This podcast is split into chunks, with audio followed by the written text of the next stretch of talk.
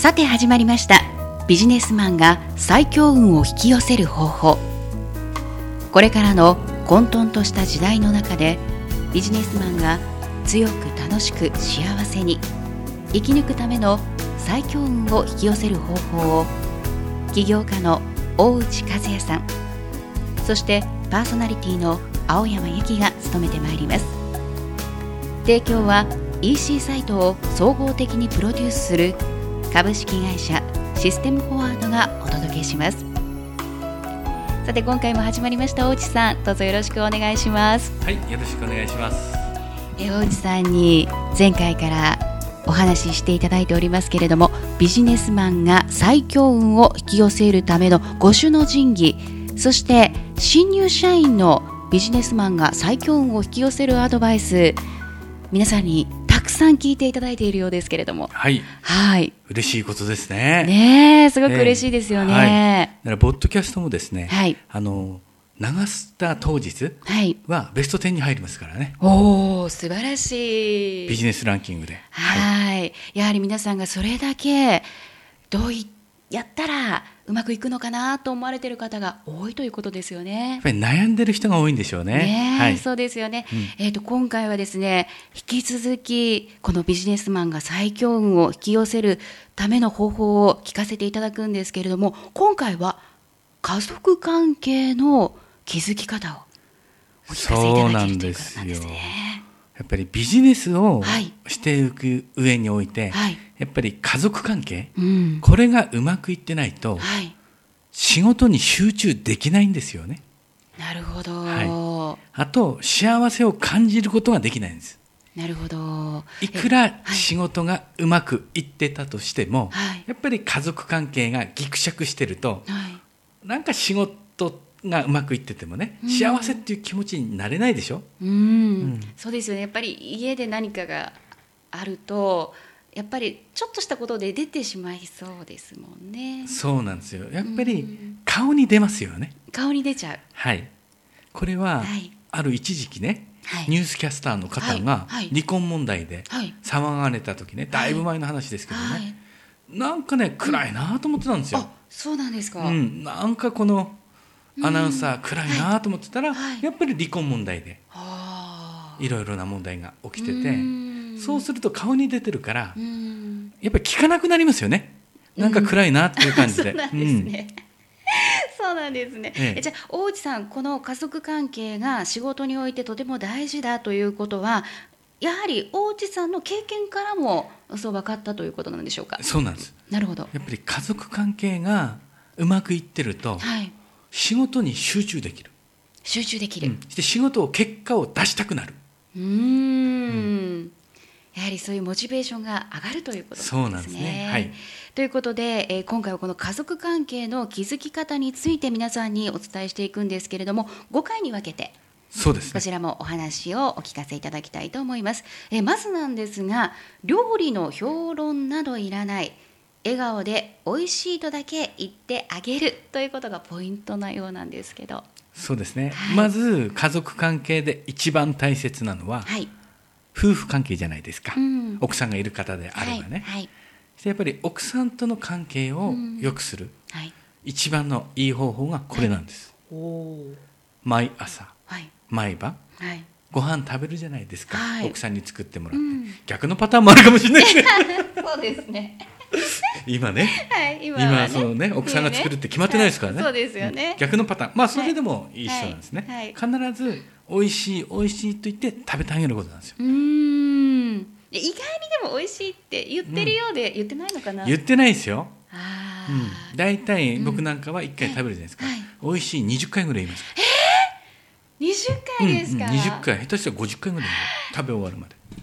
五十回？え、それは絶対言ってないです、私。やっぱりそれぐらい意識して言わないとダメ。ああ。美味しいっていうのうるさいっていうぐらいはい。言ってあげた方がいい、皆さん聞いてらっしゃいますか？今日から美味しいっていっぱい言いましょう。はい。ね、まず味噌汁？飲んであこれ美味しいね？ってこうん。この一言ですよまず、うん。こっから。はい。はい。始まんないといけないですね、はい。うん、これ美味しいねって、ううん。んして何が美味しいとかそんなこといいんですよいいんですか？おいいのだって分かんないんだから。食べてる本人だって分かんないんだから 料理研究家の人だったら分かるんですよ、はい。はい。はいうん、これは何が使われてる、うん。だしはこういうの、なの分かんないじゃないですか、うん。ただ美味しいって、えただ美味しい。やもうそれだけでいいんですよね。うん。美味しいね、で次にね。肉料理だってね、はい。美味しいよ。これ、うんいやほんとちょうどいい焼き加減だね、うん、美味しいよ、うん。味もちょうどいいね。うん。これですよ。はい。もうこれを畳みかけるんですよ。うん でも確かに嬉しいですよね嬉しい。作っているそうなんですよ、はい。したと最後漬物出てきてはい。漬物食べ、い、やいい具合に使ってるよこれって。いやそれ買ってきたんですけどなんて奥さんに いそうになっいちゃいますけど。やでもこれどこで買ってきたの？みたいな。ああなるほどね。いやこれいいよみたいな。うん。いやもうこれを選んだのがすごい。もうとにかく褒めちぎるんです、20食べ物に関しては。20回以上は言ってもう言らっしゃる。う、う。ん、でい最後お茶出てきたら、はい。い、や美味しいお茶だなってこう。あもうそれはもう自分に言い言う感じでいいですよ。自分に。自分に言い聞かせる。いやこれ美味しいなこのお茶美味しいなって。もうこのこれぐらいから独り言はい。で美味しいなっていうぐらいでいいんです。独り言で言ってるような感じ。うん。そうすると、はい。奥さんの脳みそにうん。美味しい美味しいっていうのがインストールされていきますかはいそうすると OS がバージョンアップしていきますから。素晴らしい、だからそれをこうインストールしていかなきゃダメですよね。奥さんに。なるほど。まあ別にコントロールするわけじゃないんですけど、はい。そうするとどんどん美味しくなってきますから。料理が。これがちょっと塩足んないよとか、はい。なんかだし入れたのとかはいそういうこと言っちゃダメ、うん。うん。言われちゃうとめげちゃいますね、ちょっと焼き方甘いんじゃないの？みたいな。なあー嫌ですね。我慢して食べるしかないです。あでも確かにそうやっていろいろと言われちゃうと、次のモチベーションが下がっちゃそうかと思います。はい。これ別にお母さんだっていいですよ、はい。まさしく同じことを繰り返す、はい。ね、これ旦那さんに作ってもらったって、はい。旦那さんにこれを言うこと、そうなんですね でも確かに大内さんご自分でお料理もよくされるということなので、大内さんも皆さんに褒めてもらってるってことなそうんですかなんですよ。だから毎週僕バーベキューやるのははい。もう10年以上前からやってるのはこれからこれがあるからなんですよ。あやっぱり美味しい美味しいパパこれ美味しいねって言われるからやるんですよ。ーあーそれ嬉しいですよね、言われなかっったらやんないですよ。そうですよね、ちなみに大内さんの家族構成はどういった家族構成なんですか？は一応母親い、は、まあ、別の建物ですけど、まあ、同じ敷地内に住んでます。いらっしゃる。は。い。あとかみさんですね、はい。あと長男。はい。長女。はい。長女だけは今東京ではい。一人暮らししてます。あいらっしゃる、はいということで。あとはい。高校2年生のうん。次女ですね。はい。がいます。はい。だから実質まあ6人ですね、はい、なんですね。じゃあ、まあ、集まれる時は皆さん集まってそうなんですよ。毎週末バーベキューバーベキューやってますね。はいやったりとか、はい。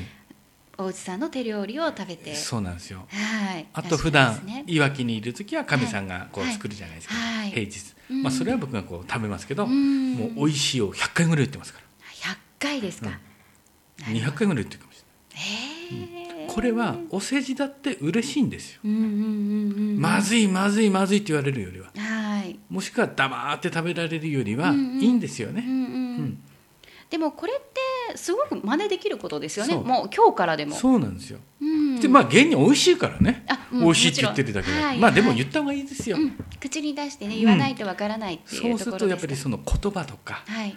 音。はい。これが家庭環境なんですよ、うん。だから家庭環境を良くする。はい。だから高級なソファーを買うのと一緒ですよ、うーん。美味しい美味しいって旦那さんがうん。あの言葉から常日頃出してるっていうの。は、うん。ね。いくら何百万もするはい。家具とかうん。より、うん。俺こっちのがね家庭環境は良くなると思う。うん説得力あります。良くなるでしょ？はい。1円もかかんないよ、本当にもうすぐに実践できることうんなので、これはね旦那さんにしても、はい、まあ、逆だったら奥さんにしても、うん。ね、言った方がいいですよ。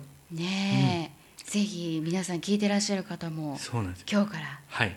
はい。してそのうちだんだん美味しくなってくるから本当に。ああでもそうですよね。言われ続けると。もっと美味しくしようもっと美味しくしようと努力しようと思うんですよ人間って。わかります。さらにもっと美味しいのを作ろう。わかります。美味しい美味しいって言われるとさらに上を目指すでしょ。だから美味しくなってくるから、ね、最初は我慢する23か月我慢なるほど。でも美味しい美味しいって言ってると、もう1年ぐらいしたらもうプロぐらいになりますよみんな。すごーい、それがね、うん。評論家気取りで言っちゃダメですよ、うん。だんだん美味しくなくなってきますから、でそのうちにもスーパーのはい。惣菜だけが並びますよね、ああそうやってやっちゃうと、うん、確かに。コンビニになっちゃいますよ毎日。コンビニ弁当に、はい、うん、じゃあまあもう皆さんにはまず評論などいらないんでそこですね。そうなんです。もうとにかく美味しい美味しい美味しい美味しいよと、うんもうこれだけでもうん夫婦円満家族円満間違いないです、間違いないということで、ぜひ皆さんに実践していただきたいと思いますえそしてまだまだこの家族関係の築き方ポイントがあると思うんですけれどはいも、はい。え次回は家族からありがとうと言われることを趣味にするということなんですがそうですね、はい。これも大切ですよ、うん。うん、これも良くなるね。家庭環境が。そう。でもなんか「ありがとう」と言われることの趣味ってうん。何があるかなと思って今考えてるんですけど。たくさんありますからね。あたくさんあるんですか、うんうん。えちょっともうすごくはい。楽しみなんですけれども。はい。次回皆さん楽しみにしていただきたいと思います、はい。えそしてえ今回からまた皆さんに聞いていただきたいえテーマとして取り扱うのがビジネスマンが起業する上で大切なことをお聞かせいただきたいと思うんですけれどもやはり起業したいという方今増えてますよね大内さん。そうなんですよ。う、ん。ね。うん。だからねみんな勘違いしてる人が多いね。あなるほど、うん起業するっていうこと。をん。でしかもこう書店とかに行くと、うんうんもう起業なんかすぐ起業できますよみたいなね本もええ。たくさん並んでるじゃないですか、ねだからなんかもしや自分もできるんじゃないのうんと思っている人が男性だけじゃなくても、うんうん。女性の人も結構多いかと思うんでけどですすよねね。いろんなコンサルタントとか、うん。たくさんいますからね。そうですよね。騙されちゃいけないでおすよ。お騙されちゃいけないということで僕もうね、はい。14年前に起業して、今年15年目ですからね。もう本当プロでいらっしゃいます。ねねもういろんなもう何でもしても、うん。まあコンサルタントより僕のが知ってますよだって。はい。15年目ですもん僕。はい。ベンチャーで。うん。ゼロからですから、はい。うん、やってますから。その辺をしっかりと教えていただきたいと思うんですけども、はいこれもまあ5つのポイントで皆さんにお届けしていきたいと思うんですが今回、はい教えていただきたいのが楽して儲けようと思うと他人に目が向き努力して儲けようと思うと自分に目が向くということなんですけど、まあ、起業する上でこれが一番大切です、うん。楽して儲けようと思って起業しちゃダメ、うん、はい。やっぱり努力してうん。儲けようと。うんたくさんたくさん苦労しようと。うんうん持って起業してください、うん。うん。そうするとギャップがないから。うん。会社をやるっていうことははい。苦労の連続なんですよ、そうですようん、ね、だからそれを楽しまないとダメ。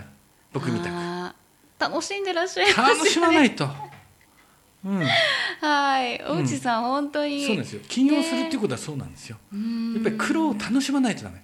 うん。苦労することだらけだからそれを楽しむ。して次に生かす。うん。っていう考え方。うん。を持たないとうん。やっぱり起業すると辛いよ、ううん。ん自分が苦労することによって他の人が救われると。うん。そういう思いで起業してくださいってこと。そうですよね、まずはこう人間のなんかこう性格とかもあるんですか？やっぱりこう向いてる向いてないとかあるんでしょうか？いやそれはねあまりないよ、ああまりないうんですか、うん、まあどのいろんなパターン、うん。ソーシャルスタイルがあって、はい。い、ろんなパターンがあって、うん。でもね全てのスタイルでやっぱり成功してる人もいれば、い失敗してるうん。人もいるから、はい。あまりね性格っていうのはうん。それほどね、はい。関係ない。あ。ただ業種によっては関係あるかもしれないですけど、うん。僕はあんまり関係ないと思う、そうなんですうん。ね、ただやっぱり起業する上で大切なことは、はい。はい。楽して儲けようと思ってやるんだったら、サラリーマンやってた方が楽だよっていう。ことを僕は言いたい、うん。楽だよだって。うん。マイナスになんないもん給料。確かにそうですよね。なんないでしょ？バカだちょんだって言われても。今月マイナス500万じゃないでしょ給料。そうですね。マイナスにはならないですもんね。ならないでしょ？まあ、言ってる限うん。り体力があってちゃんと出勤している限りうん。はちゃんとそうなんですよ。いただけるんですもんね。ね。うん。会社なんてやって社員10人20人雇ったらはい。自分の給料マイナス500万とかマイナス1000万なんて当たり前だからね、あうん、ーでもそれが起業するそれが起業すするってことですから、うーん。それを楽しまないと。なるほどね。やっぱりこう起業というと、まあもちろん自由はな感じがすごくするから、そういうところにまあ皆さん惹かれるのかなとは、なんとなくなんですけど思うんですけど、ねはい。ただその分安定っていうのは失われますよ。そうですよね。だから自由はありますよ。何だっていいんですから、うん、うんもう自分が好き勝手にできますよ、うん。お客さんも選べれば、そうですね。ね、上司はいない、部下も選べる、はい。い、つでも休める。はい。いつでも遊べる、はい。お金だって使い放題。はい。あれば。これがないんですけどね。そこれがこれがないんですけどね。そこが大事ですよね。ない。はない。ねそれはほぼないですから、うん、でも会社ってうん。10年以内に90%以上の会社はい。でなくなるんですよ。なくなっちゃうんですか？なくなるんです。うん、だから辞める人が多いんですよ。だからなぜかっていうとみんなそういうつもりでやってるからなんですよ。楽して儲かると思ってるからみんな辞めちゃうんですよ途中で。あこれ楽して全然儲かんないじゃん。うんうん全然サラリーマンの方が楽じゃん、うんうん言ってみんな辞めちゃうの。うんだってサラリーマン働いてた方が楽ですもん、うん。給料取ってた方がね。ね。ううん。ん、まあクビになったとしたって、うん。また別のとこ行けばいいじゃないですか、うんうんうんうん最悪肉体労働だったら。ね。ね。どこだってもう働きますよ今日本国内。そうですよね。じゃあ逆にこう今こうちゃんとこう安定したものがあって、そこから起業しようとこうんううん。並行で思ってらっしゃる方とかはどうなんでしょうかね。だからうんなんかね、そういう楽して儲けよっていうのはダメだよね。うん。だから例えば今までのお客さんをはい。そのまま自分が独立してやろう。これはもう言語道断だからね、うんうん。うん。こういうことはやっちゃいけないんですよ、うんうんビジネスルール上、うんうんだからゼロからなんですよ。開拓するにしても。なるほど。でしょ？新規ではお客さん開拓するいにしても、はいはいはいもしくは自分で何か作るにしても、はい。一から作今まで作ったもので売れませんからね、うん。それは前の会社の資産ですから。はい。だから本当に大変ですよ。本当ですよね。うん。本当に覚悟が必要。必要になってきますよね。だから起業するっていうことはそういうことなんですよってこと。